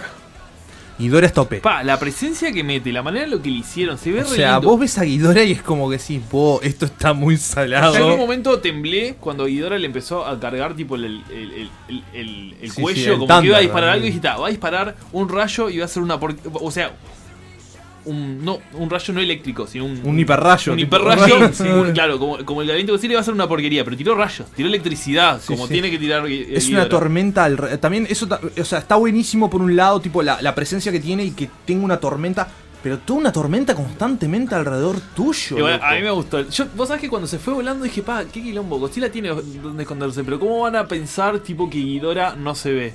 Se esconde en una tormenta. Y me Sí. pareció. Es, a mí. Sí, ese sí, el camuflaje estuvo Me bueno, encantó. pero tipo, también es tipo. Y le suma presencia. O tipo, sea- él se mueve con una tormenta. Realmente de los cuatro kaijus que salen en los pósters, es, fue el que más le gustó a los dos.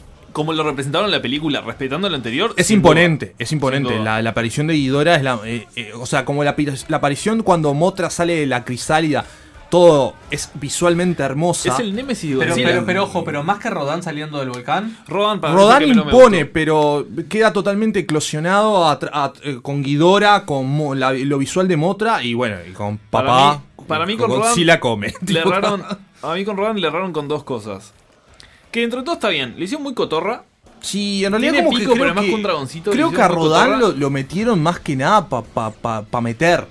Porque Y había hicieron- todo un tema de, de- de, bueno, ¿quién No, es el nuevo ya, rey? Pero, pero ya desde el comienzo, acuérdense que, que- que esta película estaba anunciada hace casi tres años, ¿no? Ujú. Por Sí. lo cual en realidad, digo, estaba pensado desde el comienzo. Sí, sí, bueno, en Skull Island ya te dan trama- toda la- todos los guiños a a Rodan y a, y a Motra. Hay una. Hay una eh, es medio una boludez, una ñoñez lo que voy a decir. Bueno. Pero está, entendiendo, entendiendo la trama de. Como que es. eh, el rey de los monstruos controla al resto y el resto se inclina ante. Sí, sí. Lo entiendo perfectamente. Rodan nunca se inclinó ante nadie. En las películas viejas, Rodan, si se la tenía que dar a Godzilla, se la daba a Godzilla. Si Sí, tenía que ayudar a Godzilla, ayudaba a Godzilla y se la daba a Ghidorah. No, pero acá ve a Ah, era- Ghidorah. Era, acá, Vegeta. a- sí, a- eh, acá ve a. Ghidorah y hace. Tipo, Acá es un camiseta fácil, Sí, tipo, está todo bien contigo y después está todo bien contigo. Mm. Rodan es como el más. Es como que usaron la estética de Rodan y crearon otra cosa. Que está, está bien, pero. Pero no es el monstruo que todo el mundo Pero es. Rodan, es uno de los más. de los más emblemáticos de Godzilla. Y Taimotra, como siempre, Capaz que vos decís que morir. la forma, la forma de Shin. Sí, porque Motra lamentablemente no tiene un buen historial de supervivencia en el Siempre. Kaiju. Es más, la película Pero empieza. siempre tiene, tiene musiquita copada. eh, Sí, Lo sí. que pasa es que la idea de Motra es que deja un hijo Bueno, un- y el hijo se hace Motra Un de guiño nuevo. interesante que tiene la banda sonora que Mac, eh, McBerry puso a el, el- el intro original de Godzilla y el intro de Motra. Digo, la, la musiquita de Motra también la pone. Sí. Que eso está muy bien. Este. Para que iba a decir algo referente al tema de los Kaiju. Capaz que la forma de Shin Godzilla quedaría capaz que un. Porque la forma de Shin Godzilla es media bizarra. Ah, vos decís cuando queda cargado. Cuando, cuando ya queda crecido. Cuando queda, cre- cuando queda creci- cre- crecido Shin Godzilla. en- Ah, vos estás hablando de la película de Shin Godzilla. Sí, Está. porque vos- me quedé con lo de la forma. Ajá. Con lo del go- que el Godzilla sentado no, no, no, no, ya, no te gusta. No, entonces, em, no me molesta el Godzilla. ¿Cómo hicieron a Godzilla? No me molesta del todo porque el, tipo está es la, la imagen de esta película, ponele. Y me Sí. gusta, al principio me molestaba un cacho más, pero ahora me gusta. Es muy ameri- me parece muy americano este Godzilla, estéticamente. Y no me pareció con el resto. El resto me pareció Sí, es más- como que más llevado al que Emotra tiene cosas de mantis y tiene un aguijón. Sí, sí, No es tan mágico, armas, es ¿no? más violento este Emotra, pero está. Te lo llevas. Sí, sí, aguant- aguantó bastante bien los trapos sí, Mothra, en la peli. Este.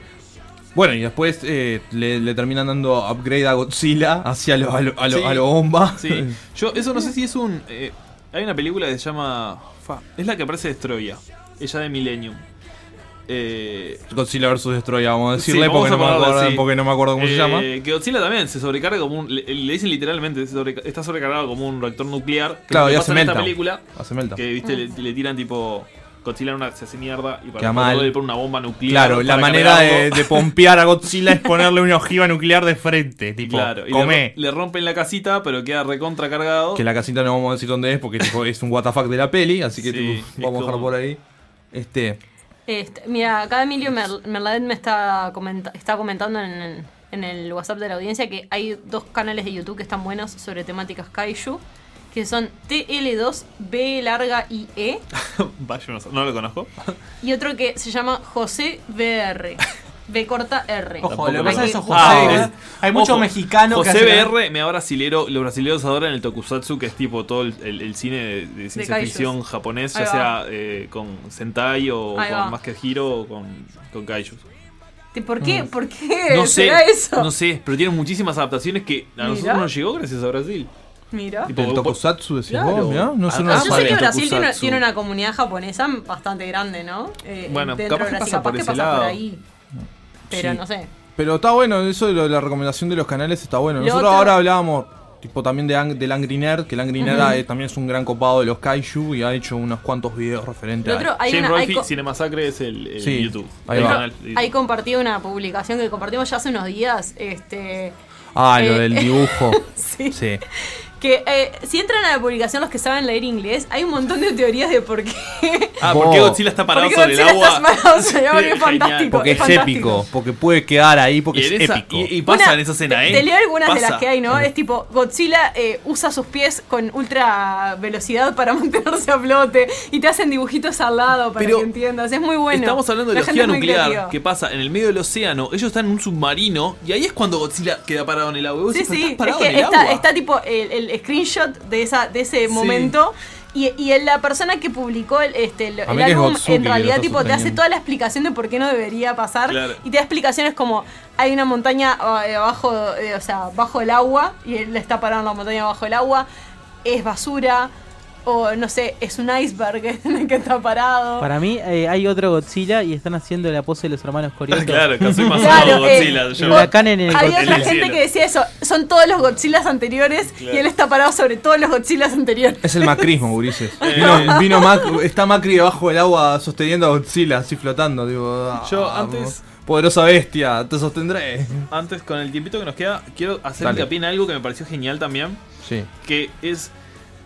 Volviendo un poco al rayo de, de Ghidorah, como que no tuvieron miedo Bo, en, en y- respetar. si hay algo que creo que quedamos- estamos de acuerdo totalmente que Guidora es OP. Claro. En esta, eh, quedás, vos, alguien haga algo porque está OP este bicho. Pero como que no, no, no tuvieron miedo de hacer guiños o, re- o- o respetar cosas de las películas viejas. sí, el monstruo cero. El monstruo cero le dicen a Ghidorah, por un momento eh, dejan claro que viene de otro planeta. Sí, es un alien. Cosa que, tipo, O sea, estás- fucking alien. Eh, estás- como que no van a, a- a tratar de hacerlo lo más real posible. Claro. Porque capaz que si fuese otra cosa hubiesen dicho, uy, salió Bueno, de tal y ya vimos otra cosa". salir a un pajarraco de un volcán, Claro. una larva enorme y. Pero es un comentario. ¿entendés? Es un comentario que dice, uy, sí, mirá, vino de otro lado. ¿Entendés? Sí, sí. Lo mismo pasa con el... eh, cuando tienen lo- la- una de las cosas que hace mierda a Godzilla es el, Oxy- el Oxygen Destroyer. Sí, que en la destructor primera de película oxígeno. es con lo que matan a Godzilla. Es verdad. Literalmente lo matan. en la segunda aparece otro Godzilla. Este, y así hay un montón de cosas. Bueno, las gemelas, que son las que- con la conexión con Motra. Este. No se me ocurre ninguna ahora, pero porque no las anoté, No, pero hay bueno, un montón pero, de cosas. sí, hay un, o sea, referente a la saga original de a- Toho y todo lo demás, hay pila de guiños que capaz que alguien más internado en la temática lo saca más rápido que nosotros, pero este está muy bien. Y bueno, siempre está el personaje japonés, ¿no? Que Ken Watanabe, aplica a la, a la perfección.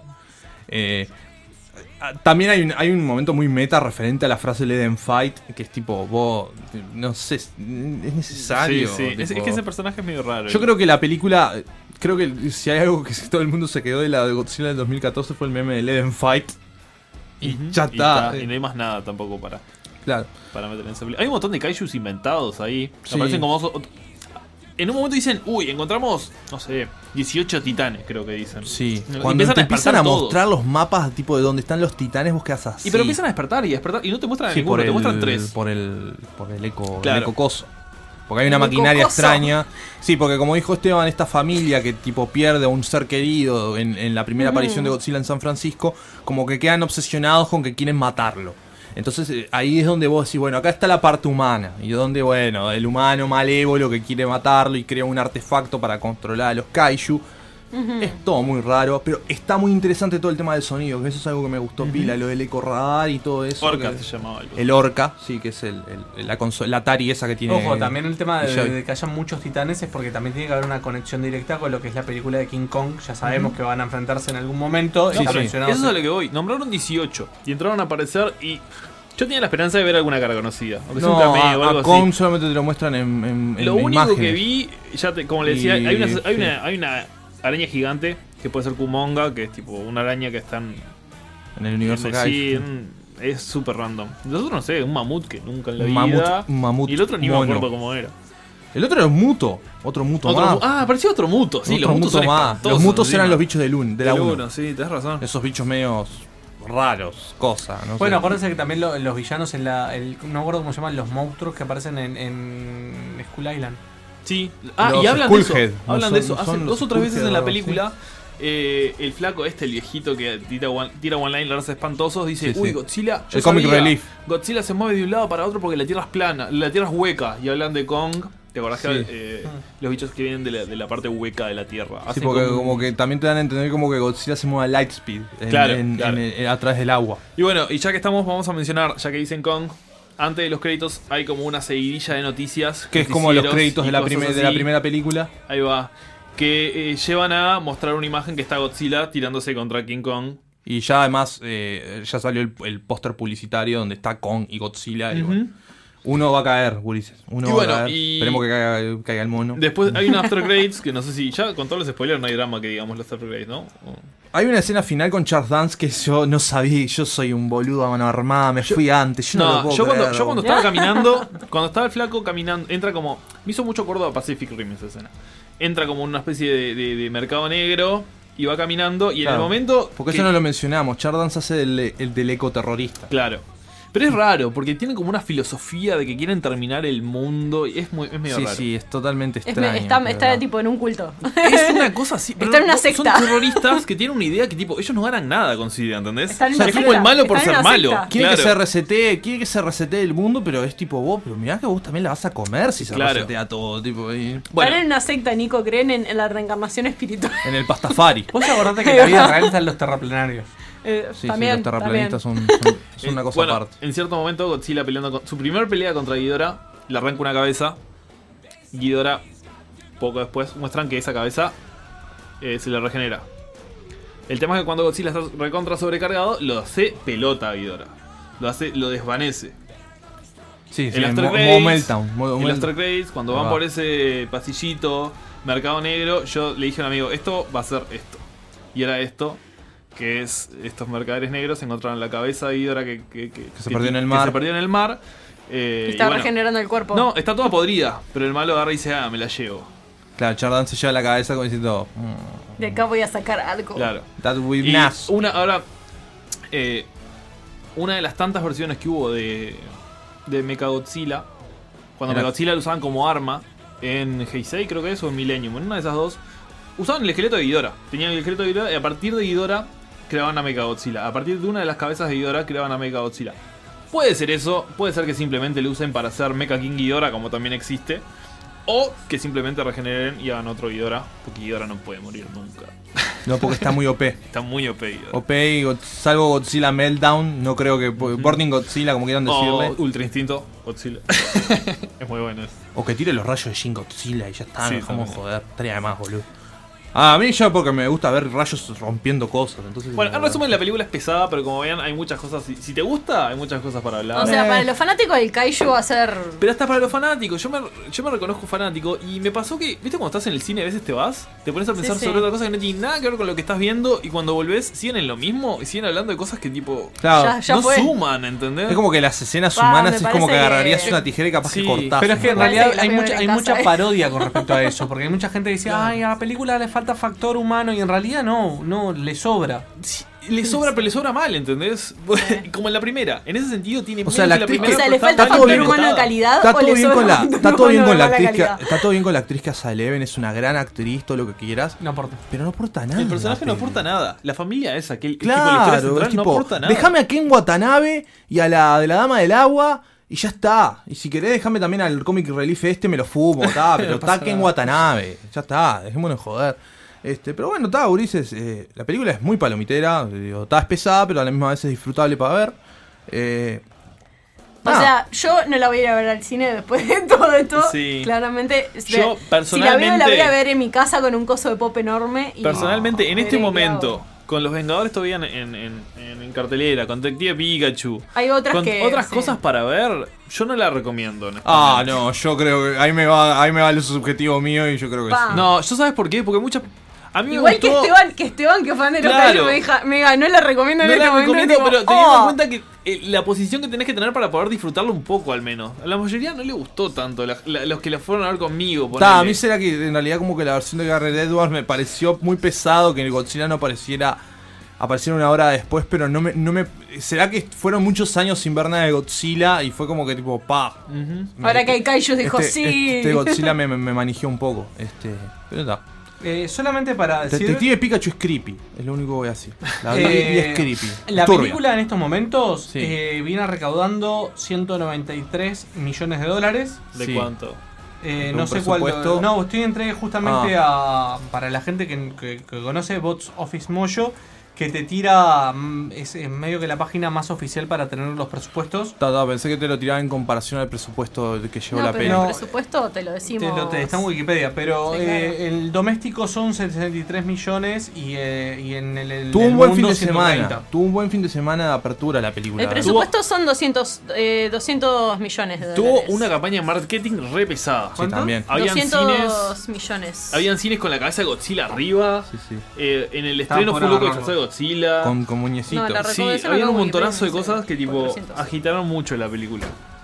Bueno, entonces 200 millones de dólares fue el presupuesto 200 de la millones película. de dólares el presupuesto. ¿Y Dice, cuánto dijiste que- dice Wikipedia, ¿Y cuánto ¿no? dijiste? No, ojo, yo estoy hablando de, de- de- de la taquilla cuando salió, que se cuenta solamente el fin de semana. Bueno, pero ¿cuánto Porque lleva fue el fin de recaudado? semana pasado. ¿Cuánto lleva recaudado entonces? el doble. Y ahora dice, eh, dice Wikipedia también que está en 449 millones de ¿Cómo, dólares. ¿Cómo estaba tu sala? Fuiste al estreno. ¿Cómo estaba la sala? No, vacía, vacía. Yo fui un miércoles. el- o Yo sea, fui, fui- no, este yo fui, el, miércoles fui. bueno, yo fui el jueves mismo que ya para los mortales se estrenó, que había la función de las 10 de la noche. Capaz que había 20 personas a lo sumo en la sal, en, en la- en Sí, una sala poco. grande. Yo fui el miércoles este al Movie Center. Sí. Habían dos filas llenas. Tipo la mía y la de atrás. No había más nadie. ¿Sabes que a la gente no le cuelgan las películas? de No sé. Y ya te digo, la gente se levantaba y se iba. Hay gente que le cuelga rápido y furioso. Hay gente que le cuelgan Claro. los monstruos gigantes y hay gente Claro, que no eso, le es lo que voy, los eso es lo que voy cuando yo digo que no la recomiendo. No es para todo, no, no es para un público general que digas, vea lo que vea, la puedo llegar a disfrutar. No, pero está, te tiene que gustar lo bizarro y te tiene que, te tiene que gustar el tokusatsu que por Ujú. un lado, el, el te- que viene de la mano de los kaiju. Pero yo qué sé. Sí. Está de más. Yo creo que la voy a volver a ver cuando salga al cine, no pienso Sí, no, yo creo que le doy, voy a dar una segunda mirada cuando, cuando esté para, para poder ver en, en- cómodamente en casa. En- o sea, para, res- para como hacer el Sí, sí, el para ir redondeando que nos vamos. eh, si te gustan los kaijus, es una película. Y, se- y, o sea, y sabes que vas a ir a ver monstruos reventándose a piñazos, es una película Sí, que te va capaz que te- gustar. es como dice Esteban, te va a resultar mucho, muy pesada en un montón de, de aspectos, pero capaz que por el otro lado la disfrutás. Porque pasa que es una de esas películas que no te hace que te interese lo que está pasando. No hay nada que vos digas, me interesan estos personajes, me interesa lo que está pasando. Decir la verdad, querías ver a los elfos con Motra, querías ver a los elfos con Por otro lado, si no te gustan los kaiju o no sabes qué es un kaiju o no te gustan los monstruos peleando, No viste la vayas. primera, o no viste ni la primera. No vayas. Bueno, vamos, después dejamos videitos dando introducción al Kaiju 101 porque está Esteban después hará el con- la próxima charla de WA es Esteban haciendo Introducción al Kaiju. ah, introducción al 101. Este, este.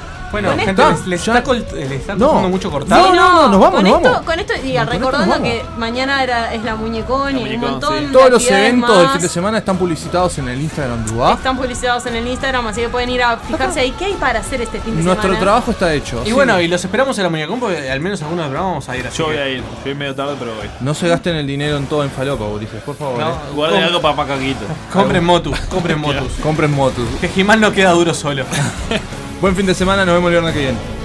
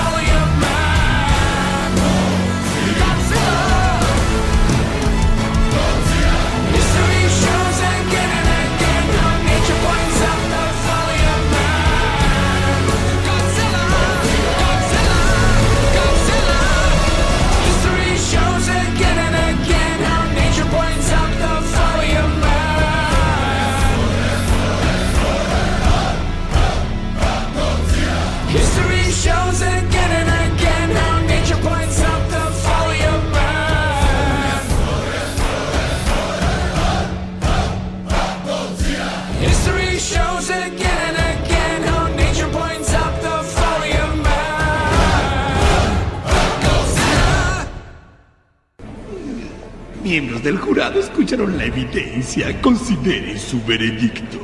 Muchas gracias por escucharnos. Señoría, después de la brillante defensa de la abogada, no tenemos otra salida que encontrar al acusado inocente.